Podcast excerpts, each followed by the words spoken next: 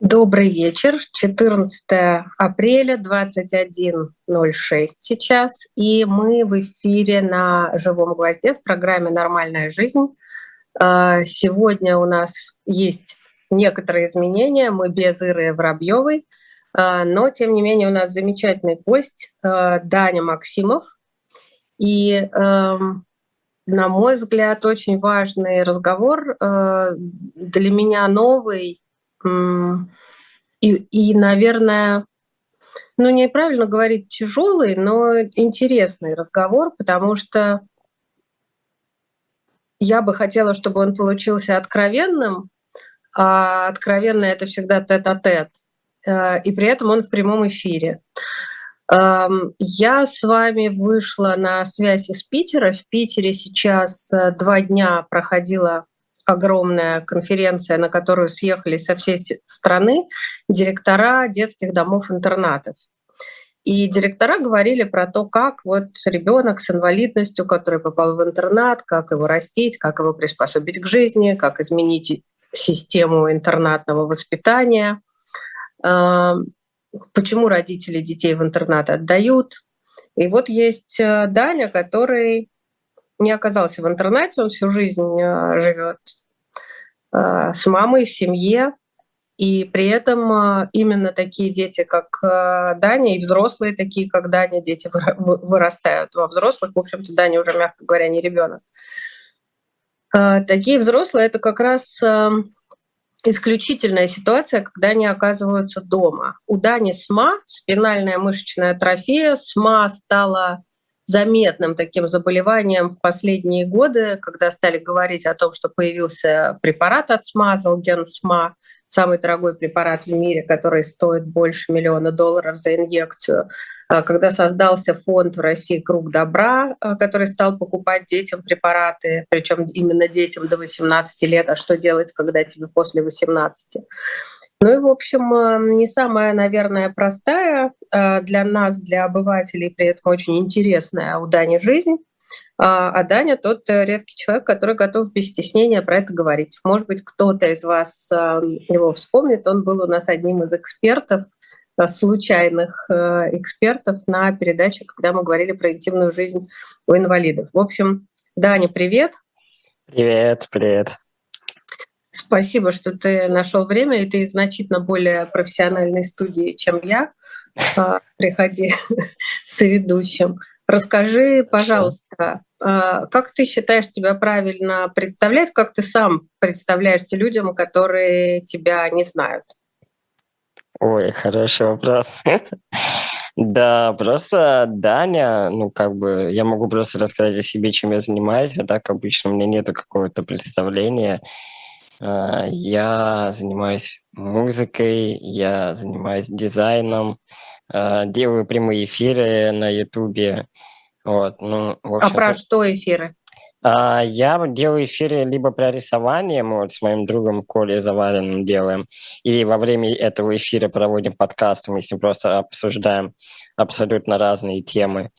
А, а также я провожу разговорные прямые эфиры, приглашаю каких-то Э, интересных людей и провожу с ними, так сказать, интервью в прямом эфире. Вот. Даня, что, что, что с тобой не так? Скажи мне, пожалуйста, ты необычный эм, инвалид, который не побоялся э, жить обычной жизнью, или ты эм, обычный э, инвалид э, и просто э, необычно то, что ты э, живешь дома, например? А, что не так-то? Почему? Где вот это клеймо? Ты же должен быть э, несчастный, там, отсталый от жизни, в смысле отсталый. А, а ты какие-то прямые эфиры, музыка. Какая музыка? Руками ты двигать не можешь. Какой, как, о какой музыке, о каком рисовании ты говоришь? Вообще, что это за странная ситуация? Ну, мне кажется, вот это понятие, что я ничего не могу там что-то делать в жизни, потому что у меня сма или что-то еще, мне кажется, это как-то навязано у нас в обществе, и как-то это как раз-таки навязано обществом, наверное, может быть, из-за того, что оно не особо образовано, как это, возможно, сейчас оскорбительно прозвучит.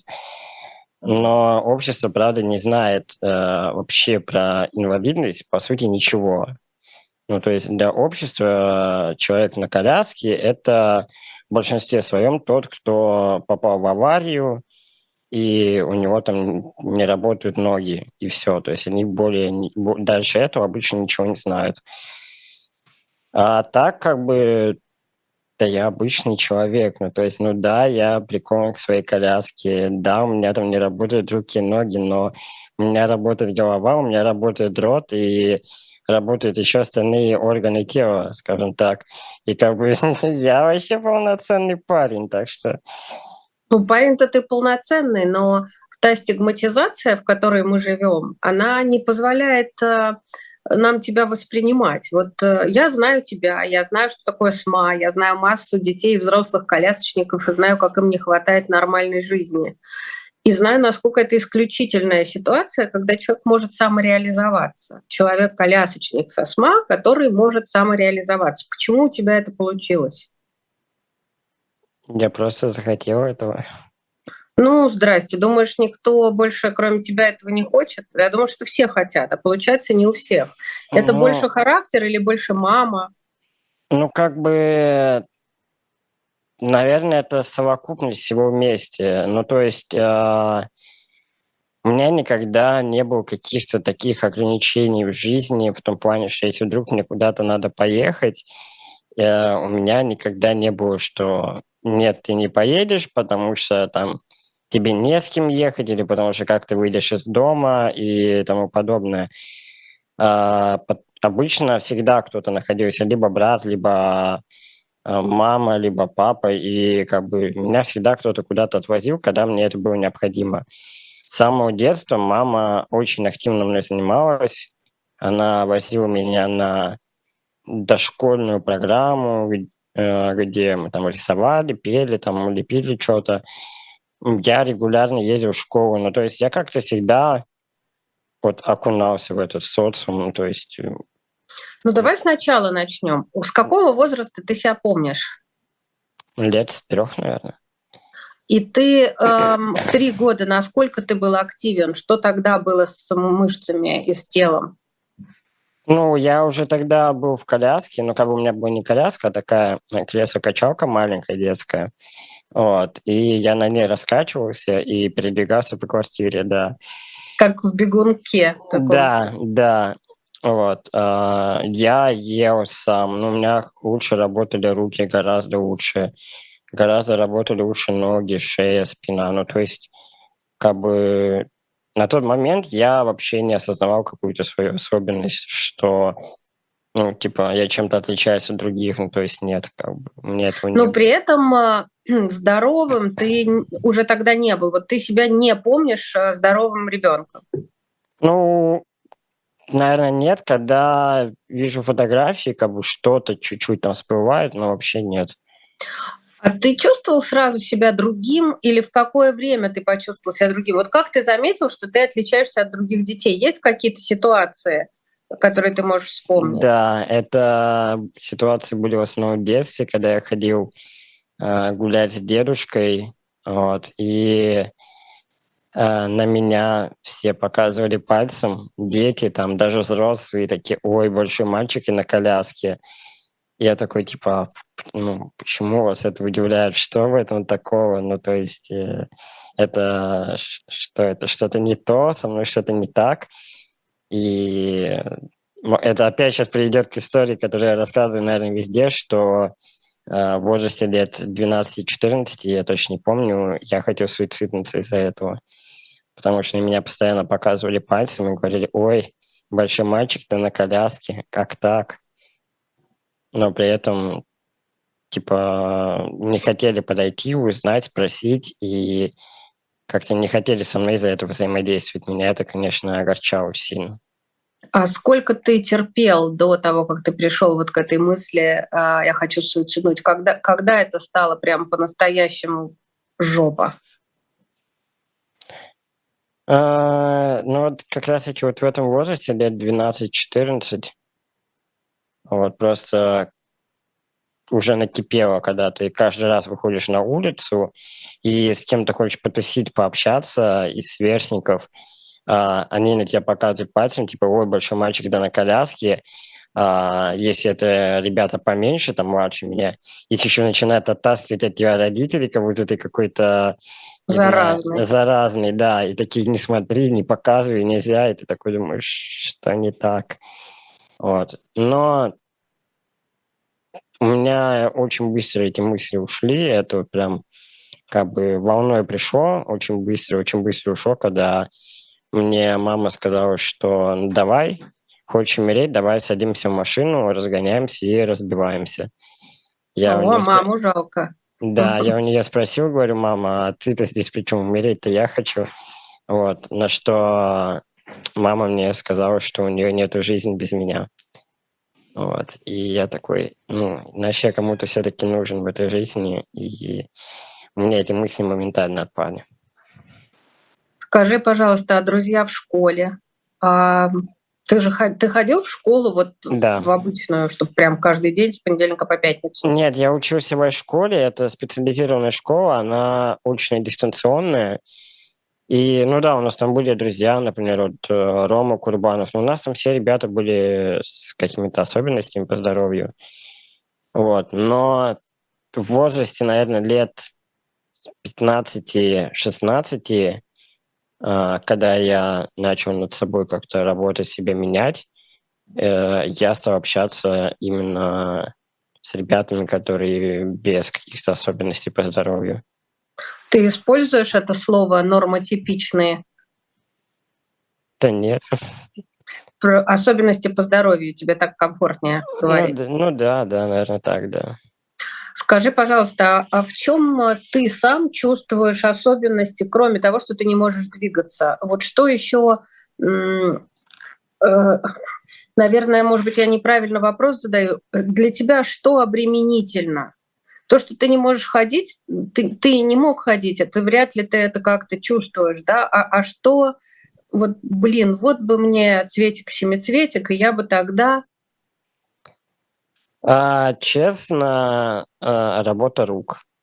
Вот если бы у меня руки работали хорошо, полноценно, вообще бы никаких преград не было. Ну, то есть, э, скорее всего, вот именно вот работа рук, что меня надо и кормить, и поить, и вот э, что-то мне там самому взять, там вот даже перед трансляцией поставить мне ноутбук, это все делала мама, клала мне руку на мышку, там все подключала, ставила микрофон, камеру. Ну, то есть, э, а я сижу такой, как фон барона, и говорю, так, вот это вот сюда надо подключить, а вот это еще сюда надо подключить, да. Вот, Скажи, ну, пожалуйста, а что ты можешь руками? Мышку можешь нажимать? Да, могу. Ну, она как бы такая скользит, поэтому могу, да.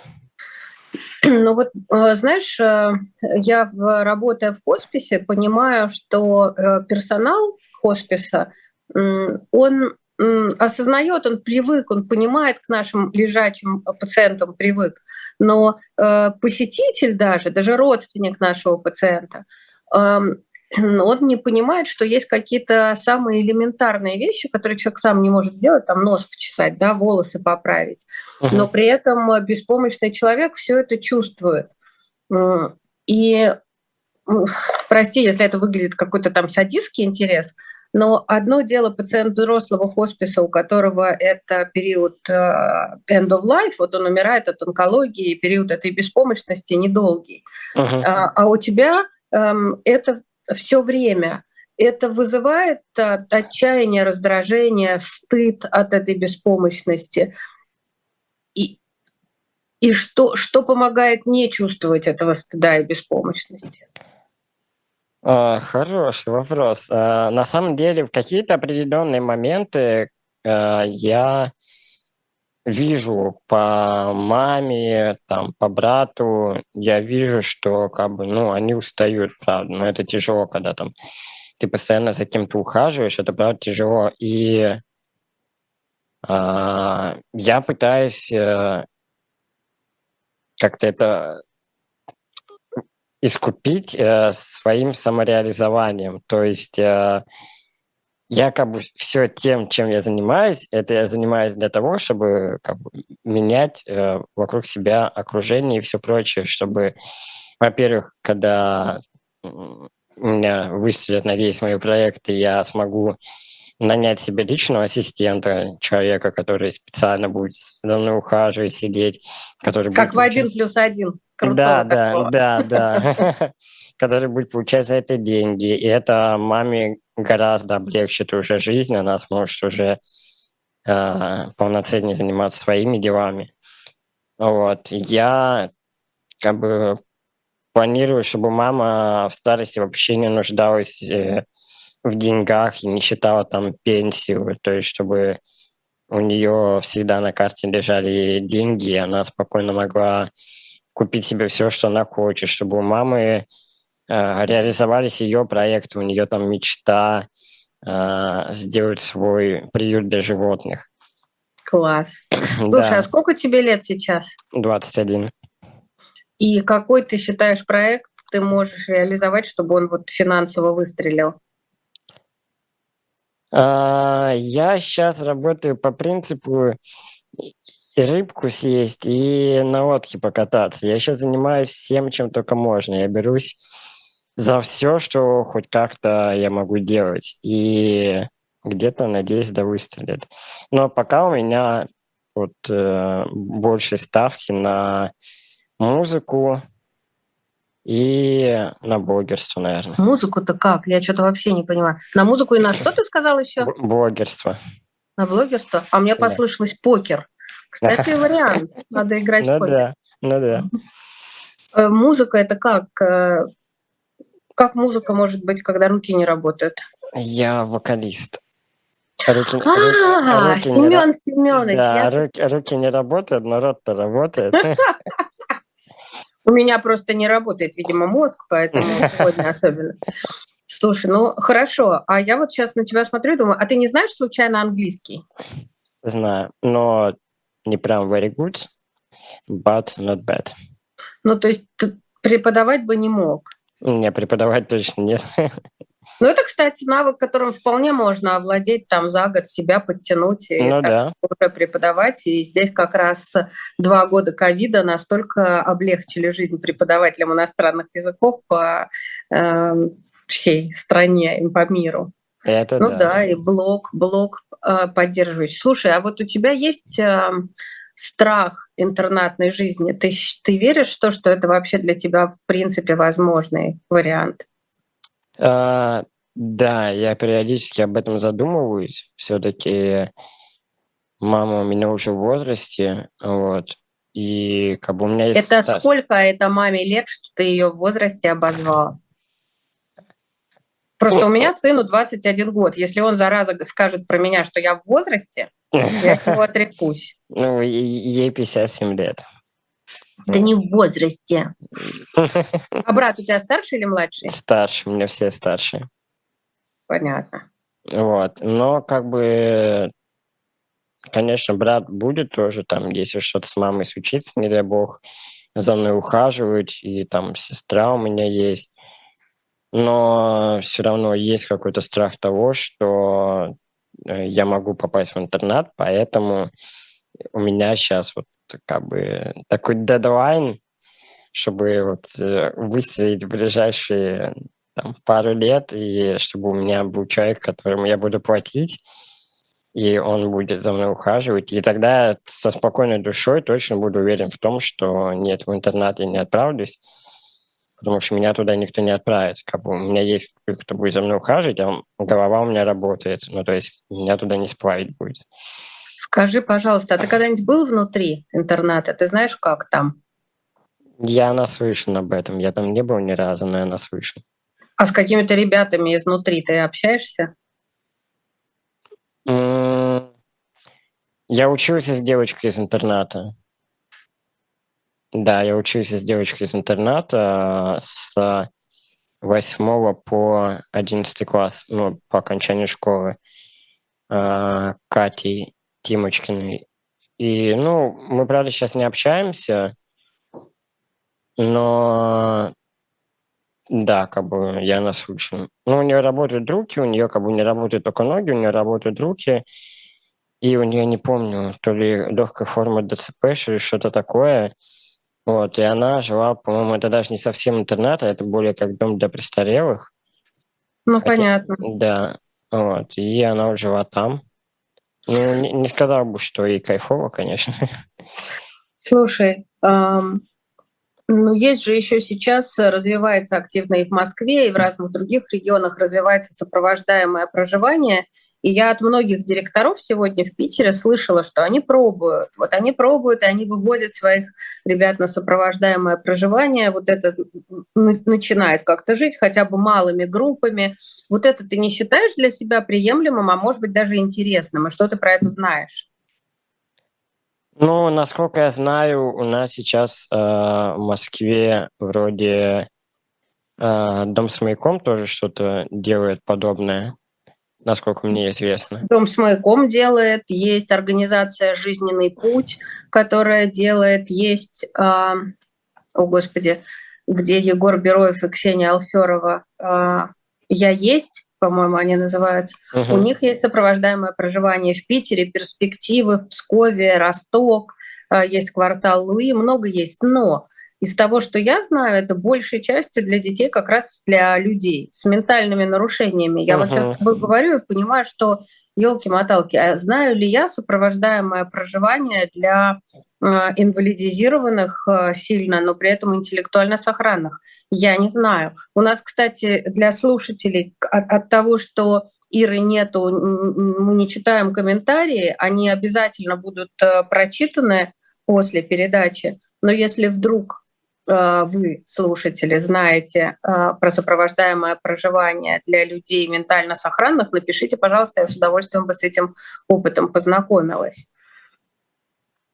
Я просто думаю, Даня, может быть, э, что-то такое надо затеять, может быть, да, можно. если это не было бы для тебя жестоким экспериментом, тебе самому попробовать там с моей помощью съездить в интернат, посмотреть, что это такое, зарядиться энергетически зарядиться и понять, что надо сделать сопровождаемое проживание, чтобы ты не был привязан к собственному бизнесу. Ты в конце концов, знаешь, даже здоровые люди не обязаны э, становиться бизнесменами. Просто другая форма проживания без мамы и без родителей.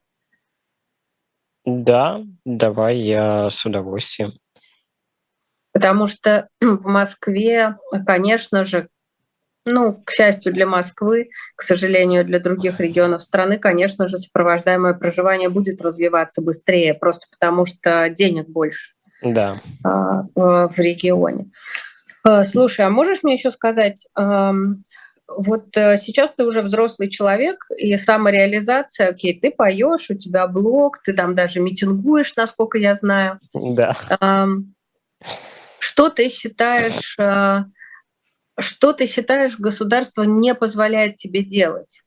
Э, есть ограничения, которые для тебя существенны э, именно из-за того, что вот, ну, вот так устроено у нас в стране.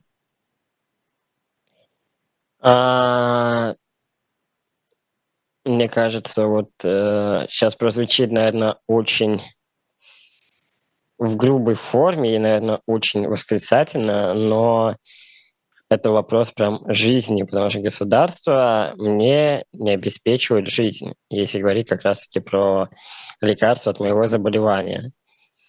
А, потому что я старше 18 лет. Я не знаю, почему э, это так сделано, почему это в системе так работает, что когда человеку исполняется 18 лет, э, у человека убирается все, и пособия, и лекарственное обеспечение, и какие-то льготы.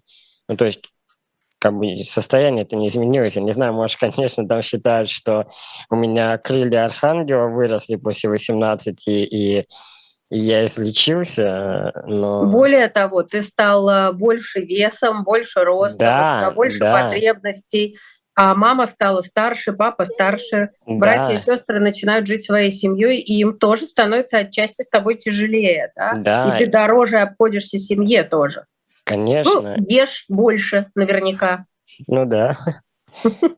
И как бы даже вот если говорить про пособие, очень смешная штука, что до 18 лет человек, который получает э, лицо, осуществляющее уход, получает, по-моему, 10 тысяч, если я не ошибаюсь, там плюс-минус.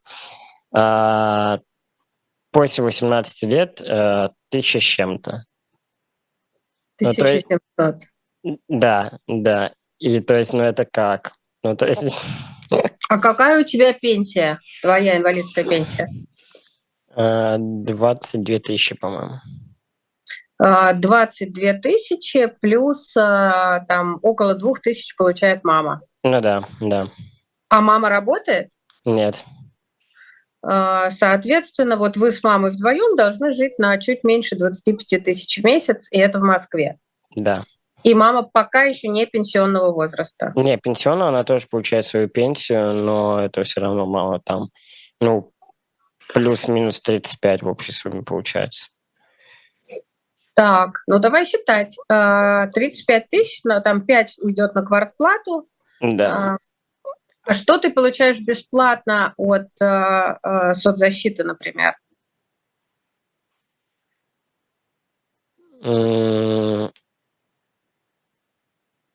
На коляску, я знаю, был у тебя сбор. Да, был сбор. Ну, я получаю как бы всякие маски для Нивол, катетеры разные, вот такое. Нивол – это аппарат, для тех, кто не знает, неинвазивной искусственной вентиляции легких, когда а, человек может немного дышать сам, а аппарат за него там поддыхивает. А, а как часто, как много в течение дня ты пользуешься аппаратом? Ну, э, где-то час-два в день я им дышу. Вот для профилактики я его больше использую во время болезни. А так вот час-два в день, да.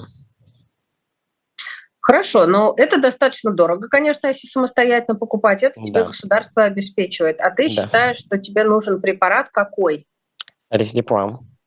Тебе нужен рездиплам. Да. Рездиплам э, колется как... Он, он, он пьется. Пьется сколько раз? Каждый день э, на протяжении всей жизни. И Один сколько это? Сколько это 20, 25 миллионов рублей в год на одного человека. 25 миллионов рублей в год. И круг добра обеспечивает этим сейчас уже, по-моему, до 19 лет, но ты, видимо, не успел ничего от круга добра получить. Нет. Я получал от самой компании, когда была у них дорегистрационная программа от компании Рош. Вот, я от них получал, но потом у нас это препарат зарегистрировали, и компания сказала, что извините, но раз государство его за, зарегистрировало, значит, оно должно его закупать. Угу. Ну, в общем, э, резонно, но здесь все равно уже эм, появился фонд «Круг добра», который э, должен был бы начать это закупать, и да. он начал, но до 18 лет. А после 18 считается, что должен обеспечивать регион. Да, все верно. Ты москвич. Э, Москва тебя хоть раз закупала за свои средства? Нет.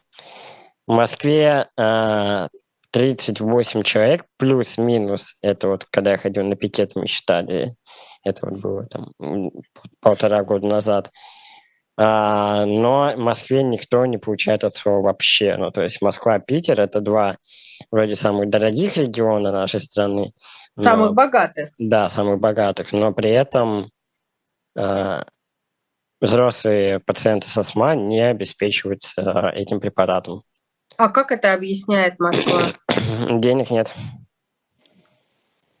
Ты сейчас шутишь? Нет. У тебя есть какой-то официальный ответ от московского правительства с этим текстом? Да. Ну, то есть... Я просто э, я зависла. Есть, э, смотря куда обращаться. Если обращаться в Минздрав, Минздрав говорит, что, понимаете, там, типа, ответственность переложится на региональные власти, обращайтесь к ним. А, ты обращаешься к региональным властям, и вот первые ответы, которые у них были еще до моих пикетов, это были ответы, что не хватает финансов, ну, то есть недостаточно финансовых средств. Потом уже, когда стали проходить пикеты, и когда уже вся эта ситуация поднялась, э, так сказать, на общее обозрение, э, начали говорить, что вам надо доказать, что вам этот препарат нужен.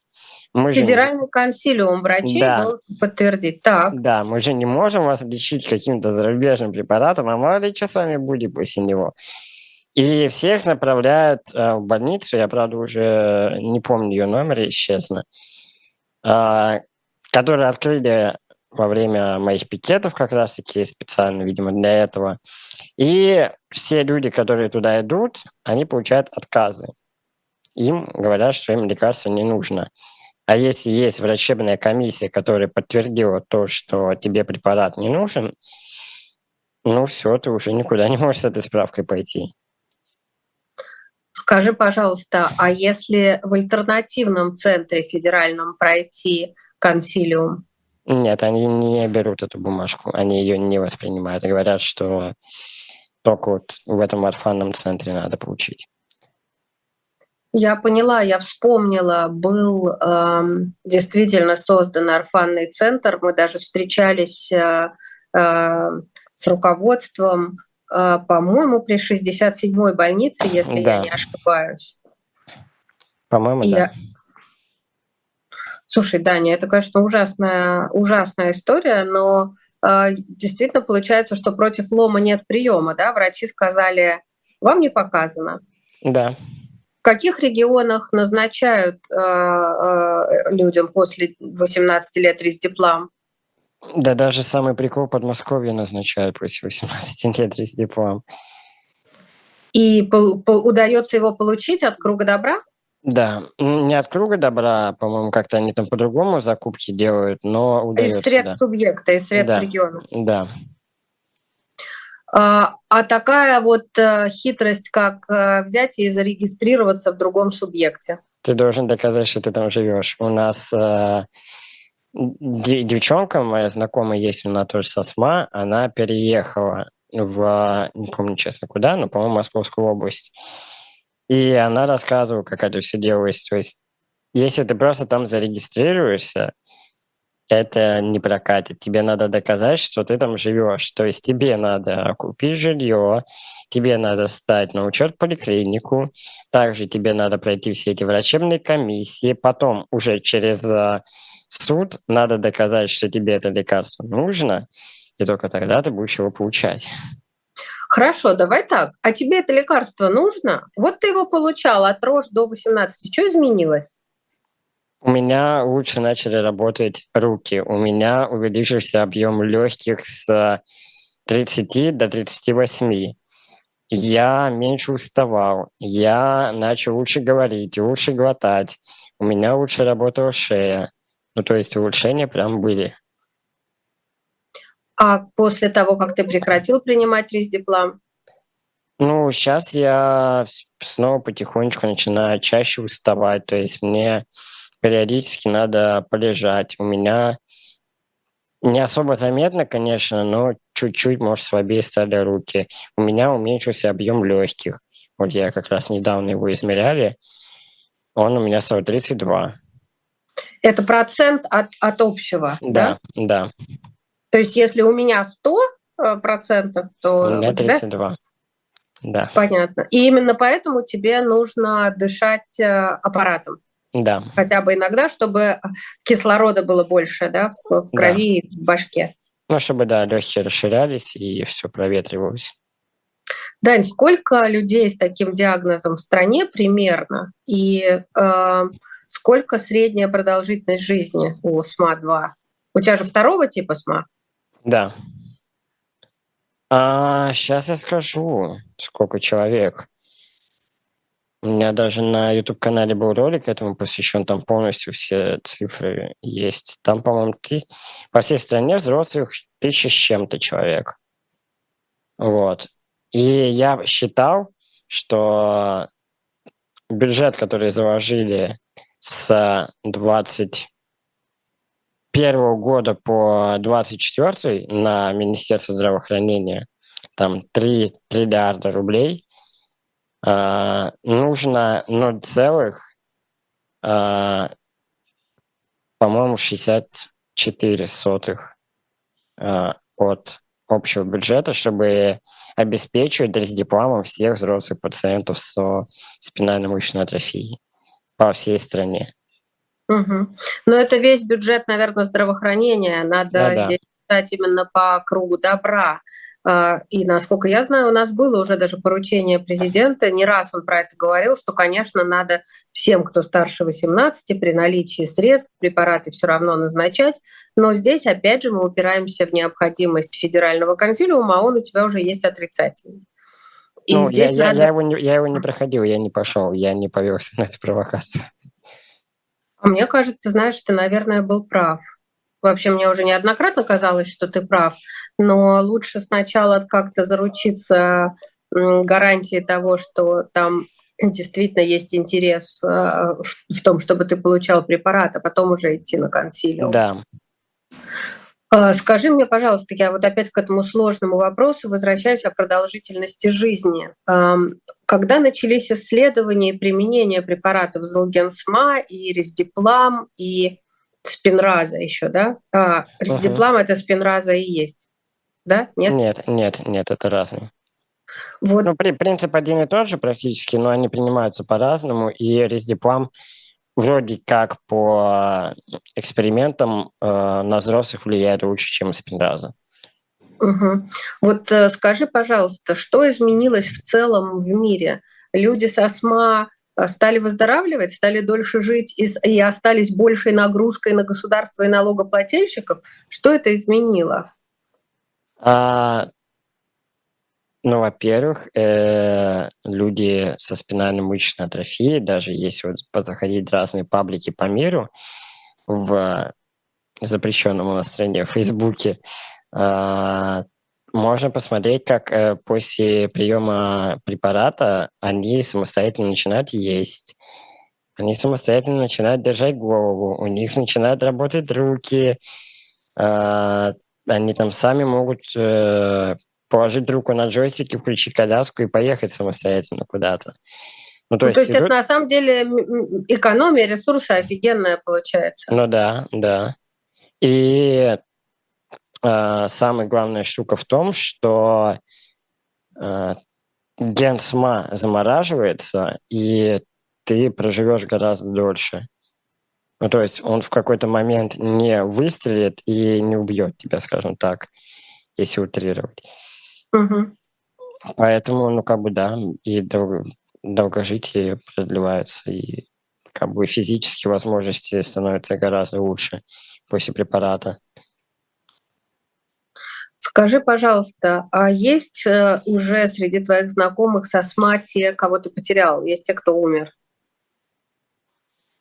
А, прям среди знакомых знакомых нет. Но вот мы там в чате общаемся, есть, да, есть ребята, которые умерли. Которые больше не в чате? Да. А... Покинули чат. Скажи, пожалуйста, а вот э, ты э, приписан к детскому хоспису «Дом с маяком». Он да. работает на детей до 18 и на молодых взрослых. Ну, в общем, да. без какой-то конкретной верхней границы. А что тебе это дает? Зачем? А, дом с маяком вообще кардинально изменил мою жизнь. Я туда попал в 15 лет. И, во-первых, я благодаря Дому с маяком узнал, что я не один со СМА, что, оказывается, есть еще, еще смашники, есть еще и Дюшен, и есть еще различные заболевания. И Верника Гофмана, и Дюшена, и чего только нету. Да. Вас много, но да. мы вас не видим. Это да. Вы все в Доме с маяком. Вот. И как бы дом с маяком, он очень э, круто настроен на социализацию человека. То есть это ассистенты приходят к тебе домой, которые тебя сопровождают куда-то и дают родителям отдохнуть. Это волонтеры, которые приходят тоже от дома с маяком, различные волонтеры, там абсолютно для всего, там можно все, что хочешь найти.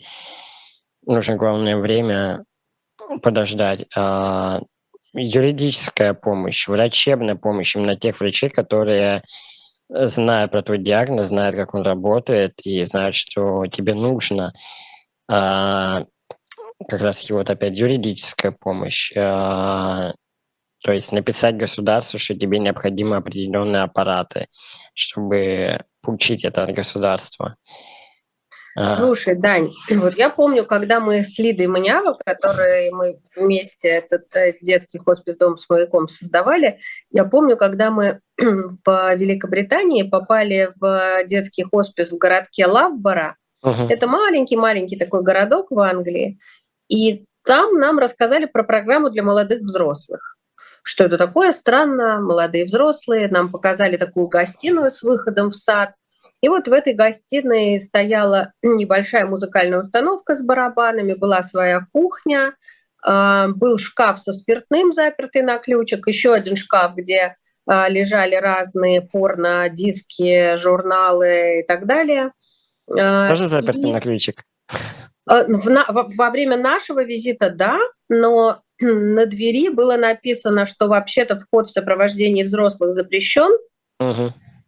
В этой комнате была кнопка срочного вызова и видеокамера, которая выходила только, на, только в кабинет лечащего врача. И когда там были дни э, для молодых взрослых, когда они собирались, действительно э, ребята могли совершенно быть там одни, без взрослых, э, но родители или их какие-то опекуны были уверены, что в случае чего лечащий врач наблюдает, и есть кнопка срочного вызова.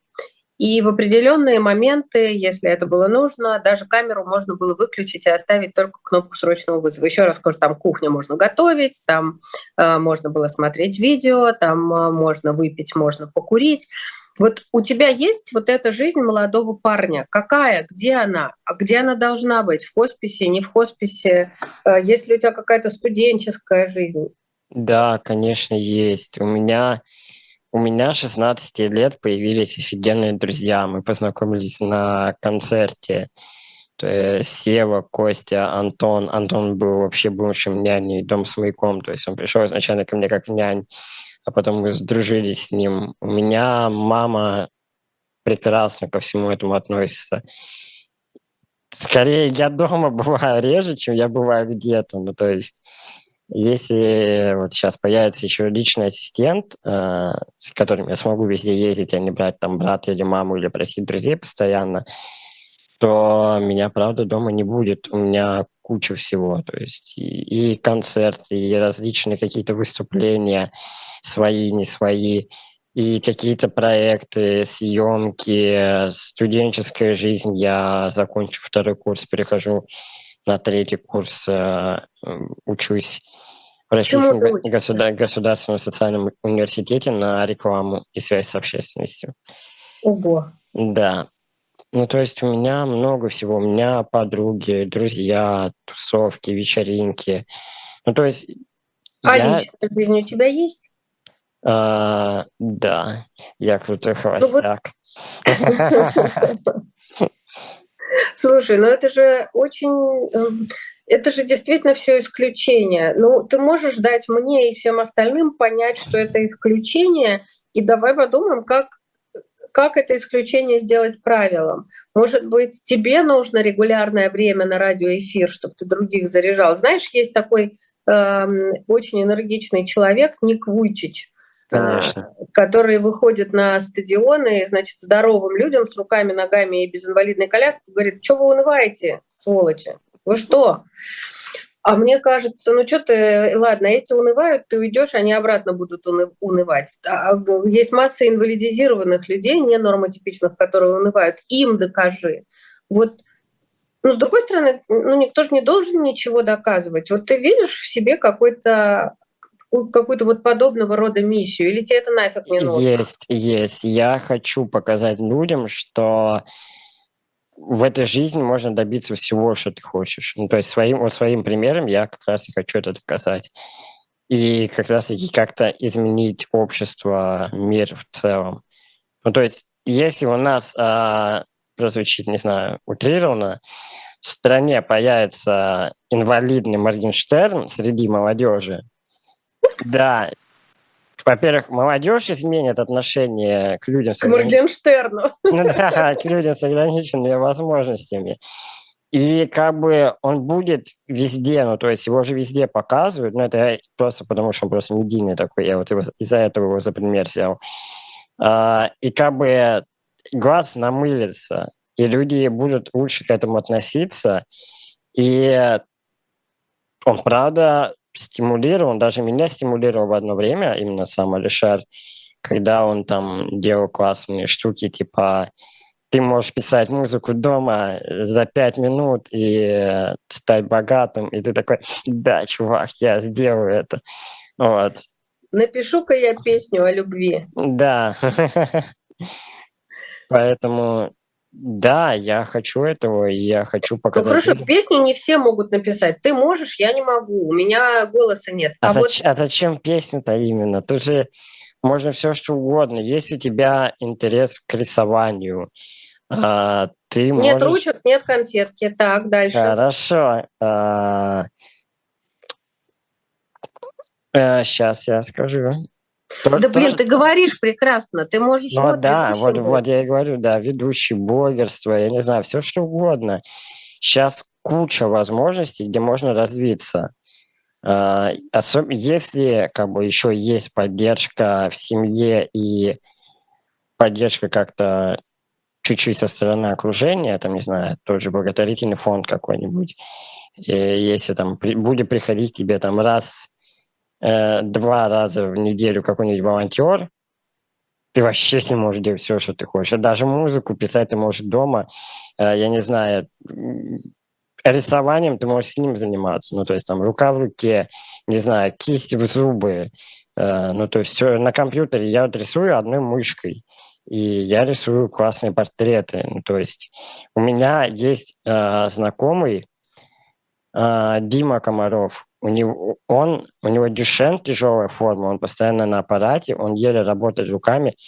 Он всех гнет в игре Counter-Strike. Всех, абсолютно. И я просто поражаюсь этому человеку, типа, как?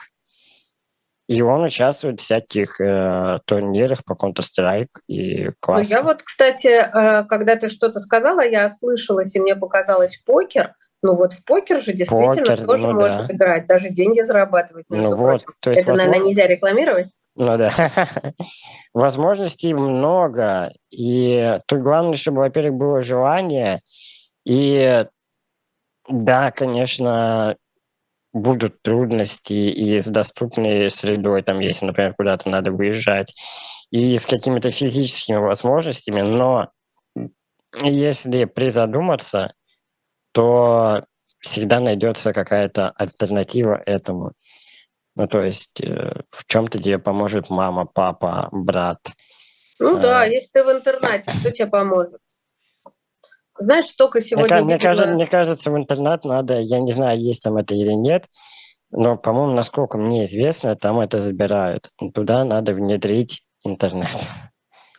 А, где-то есть интернет, где-то нет, но не у всех есть э, девайсы на угу. самом деле. Но я сегодня видела столько директоров интернатов, которые вот на, болеют за дело, так как я болею за хоспис, так как Лида болеет за дом с маяком. То есть там масса заинтересованных людей, которым тоже, между прочим, нужен был бы твой опыт. И нужно было бы вот такое твое вдохновение. Я сама готова тебя лектором пригласить на лекции для людей, которые в соцзащите работают. Платные, оплачиваемые лекции. А, Пойдешь? Да, давай, без проблем, конечно. Давай, правда, я правда про это думаю. Эфир-то у нас бесплатный, а лекцию можно сделать оплачиваемой. Есть, скажи, кто-нибудь, чью жизнь ты уже своим примером изменил, кого ты уже подтолкнул к неунынию? Есть, есть такие люди. Это и мои знакомые, и не мои знакомые, просто люди, которые пишут, а, чувак, просто типа, блин, ты красавчик, спасибо, ты меня вдохновил на различные поступки. Но также есть и те, которые мне пишут «сдохни, тварь». Ну, то есть да ладно? Тоже, да, и к этому, Это... надо, к этому надо тоже готовиться. Эту сторону нельзя убирать.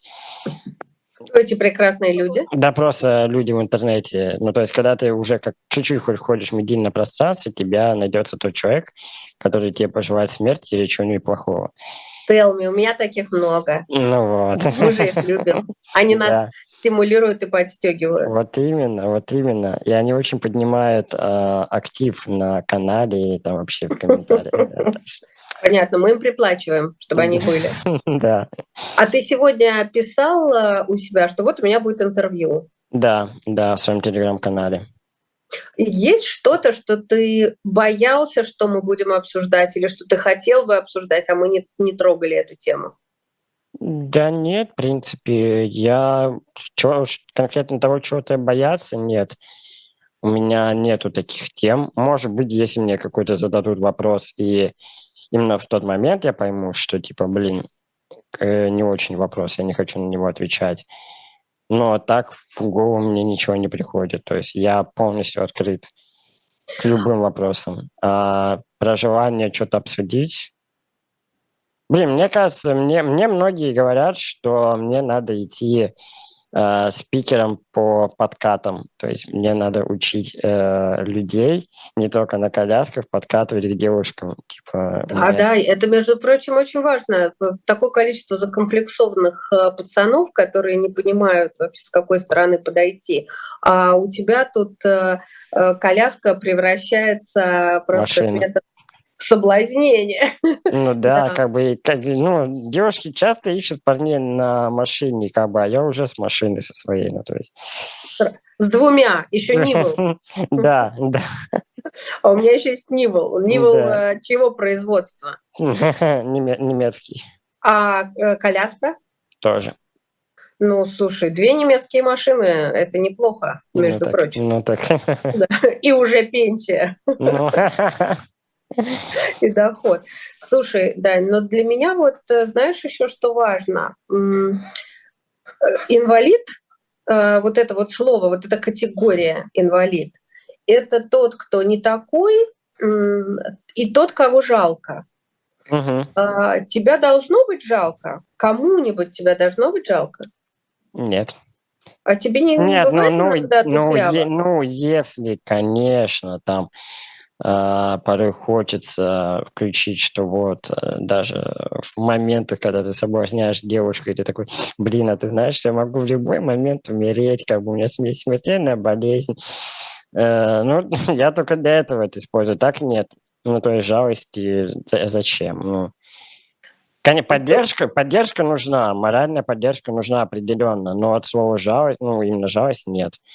А, а как ты можешь себя защитить от хамства и наезда? Вот как? У тебя нету кулаков, у тебя нету, ну, во многом можно сказать, что у тебя нету ресурса. А, тебя обидели, тебя обошли, девушку у тебя увели опять же. Ты защититься как можешь? А, во-первых, у меня есть электроколяска, которую я могу переехать.